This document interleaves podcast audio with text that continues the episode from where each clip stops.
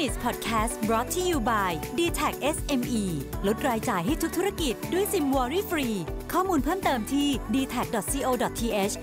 s m e สวัสดีครับ คุณอยู่กับประวิธานุสาหะนะครับ วันนี้จะมาชวนคุยเรื่องการรักษาสมดุล ระหว่างงานเดี่ยวกับงานกลุ่มในที่ทำงานนะครับ ต้องบอกก่อนเลยว่าเวลาเราอยู่ในที่ทำงานเนี่ย มันจะมีงาน 2 ประเภท โดยเฉพาะยิ่งคุณต้องบริหารทีมเนี่ยนะฮะมันจะมีเวลาที่เราต้องทำงานคนเดียว กับเวลาที่ต้องทำงานกับทีม ซึ่งทั้งสองอย่างเนี่ยมีความสำคัญทั้งคู่คนละแบบ ปัญหาของคนส่วนใหญ่ที่เจอก็คือว่า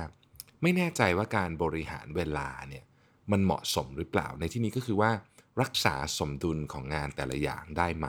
นะครับ ซึ่งต้องบอกก่อนว่าเป็นเรื่องที่ยากนะฮะเพราะว่าบางทีเนี่ย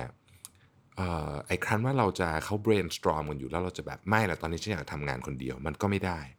งานหลายอย่างมันก็ต้องทำกันหลายคนนะครับ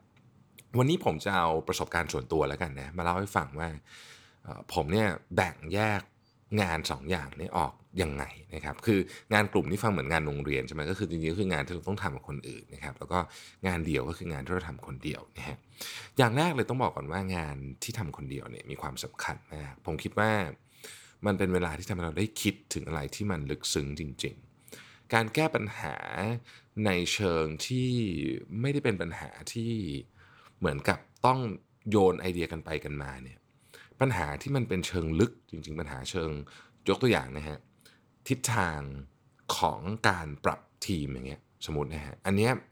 ลักษณะแบบนี้เนี่ยเราอาจจะใช้เวลาในการไปคุยกับคนอื่นได้ แต่มันต้องมีเวลาที่เรามานั่งคิดคนเดียว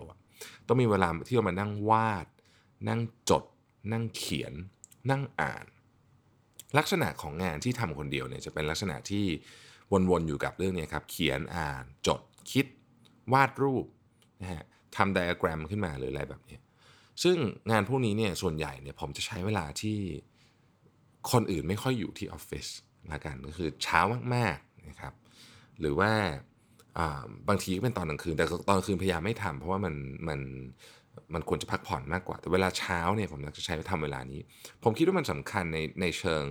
จิตวิทยาด้วย เพราะว่าเวลาออฟฟิศคนเต็มไปหมดเลยเนี่ยบางทีเราเราเองนี่แหละไม่ต้องมีใครมารบกวนเรา เราเองก็จะรู้สึกอยากเดินออกไปคุยกับคนอื่น เพราะมันมีอะไรค้างคายในหัวแล้วที่เราต้องการจะพูดเดี๋ยวนั้นเลยนะครับ อันนั้นคืองานเดี่ยวนะส่วนงานกลุ่มเนี่ยนะฮะงานกลุ่มนี่มันเป็นไปได้ตั้งแต่ การคุยกันตอนดื่มกาแฟตอนเช้าไปจนกระทั่งถึงการประชุมอย่างมีรูปแบบ ซึ่งแน่นอนว่ามันสำคัญ ความสำคัญของงานกลุ่มทุกประเภท ก็คือการ brainstorm การกินกาแฟ การกินข้าวเที่ยงกันอะไรก็แล้วแต่เนี่ยคือทำให้เราเข้าใจสถานการณ์ตรงกันพูดง่ายๆคือว่าทำให้เราเห็นภาพเดียวกัน กับคนอื่น การสื่อสารที่ดีที่สุดของมนุษย์ ผมยังเชื่อว่าทุกวันนี้ก็คือการคุยกัน การเจอหน้ากัน นะครับหรืออย่างน้อยที่สุดก็ต้อง conference call หรือโทรศัพท์ เราเคยอ่านอีเมลยาวๆ ที่มีคนพยายามสรุปสถานการณ์ให้เราฟังไหมฮะแล้วเราจะค้นพบว่ามันไม่ค่อยเวิร์กใช่ไหมเราจะรู้สึกว่าเราอ่านแล้วเราไม่เข้าใจอะคือบางทีเนี่ยเรารู้นะว่าเขาเขียนอะไร แต่เราไม่เข้าใจว่าจริงๆแล้วเขาต้องการจะสื่ออะไรกันแน่เพราะว่าอีเมลมันไม่มีมันไม่มีภาษากาย มันไม่มีน้ำหนักของเสียง มันไม่มีหน้ายิ้มหน้าบึ้งอะไรอย่างเงี้ยนะฮะ หน้ายิ้มหน้าบึ้งแบบไม่ใช่อีโมจิอย่างนั้นนะแต่คือหน้ายิ้มหน้าบึ้งของคนพูดจริง ๆ หรือการแสดงอารมณ์พวกนี้ซึ่งมนุษย์เราเนี่ยแปลสารจากของพวกนี้เยอะมาก เราแปลสารจากภาษากาย เราแปลสารจากอะไรอย่างนี้นั้น ดังนั้นเนี่ยการทำงานด้วยกัน การประชุม การ brainstorm การเจอหน้ากันจึงต้องมีเพราะว่ามันมันต้องมันต้องรักษาภาพเดียวกันให้ได้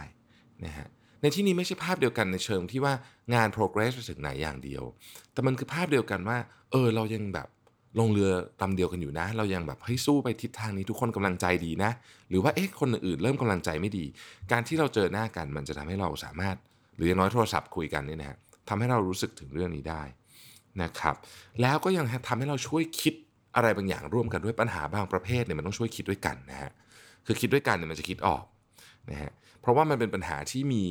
มุมหลาย ๆ มุม คือคุณคิดคุณเดียวคุณไม่รู้ข้อมูลทั้งหมด คุณไม่รู้ด้วยว่า อีกคนหนึ่งเขาอยากได้อะไร เพราะฉะนั้นปัญหาแบบนี้เนี่ย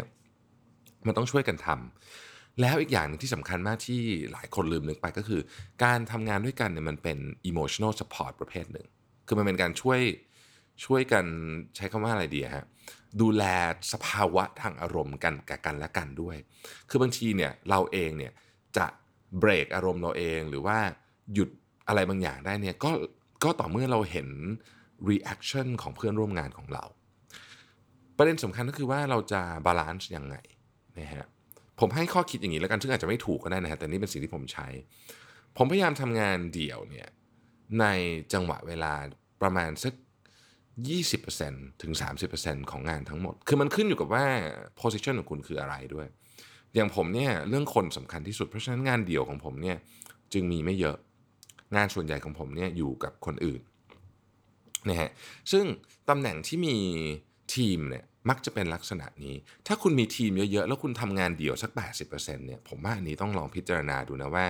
ทำไมคุณถึงมีทีมเยอะ จริง ๆ คุณอาจจะไม่จำเป็นต้องมีทีมเยอะหรือเปล่า เพราะว่าการที่คุณมีทีมเยอะมันไม่ได้ไม่ได้อ่าไม่ได้ส่งผลดีขนาดนั้นนะคือมันก็ คือเวลา 20%ที่คุณต้องทำงานกลุ่มคุณอาจจะรู้สึกว่ามันกวนสมาธิคุณด้วยซ้ำนะฮะดังนั้นเนี่ยผมว่าอัตราส่วนการแบ่งหรือการหาสมดุลเนี่ยมันขึ้นอยู่กับลักษณะของงานเราต้องถามเลยว่า งานของเราเนี่ยมีความจำเป็นจะต้องเจอผู้คนเยอะขนาดไหน แล้วเราก็ควรจะต้องแบ่งอัตราส่วนให้ได้ประมาณนั้นนะฮะอย่างผมใช้ time boxing มันก็ค่อนข้างชัดเจนอยู่แล้ว ผมคิดว่าประเด็นนี้เป็นประเด็นสำคัญ เพราะว่าเรามีเวลาที่ทำงานเนี่ยก็ อาทิตย์หนึ่งสี่ห้าสิบชั่วโมงหกสิบชั่วโมงอย่างมาก เราควรจะต้องจัดสรรมันให้เหมาะสมไม่ใช่แค่งานเสร็จอย่างเดียวแต่มันเป็นงานที่ถูกต้องด้วย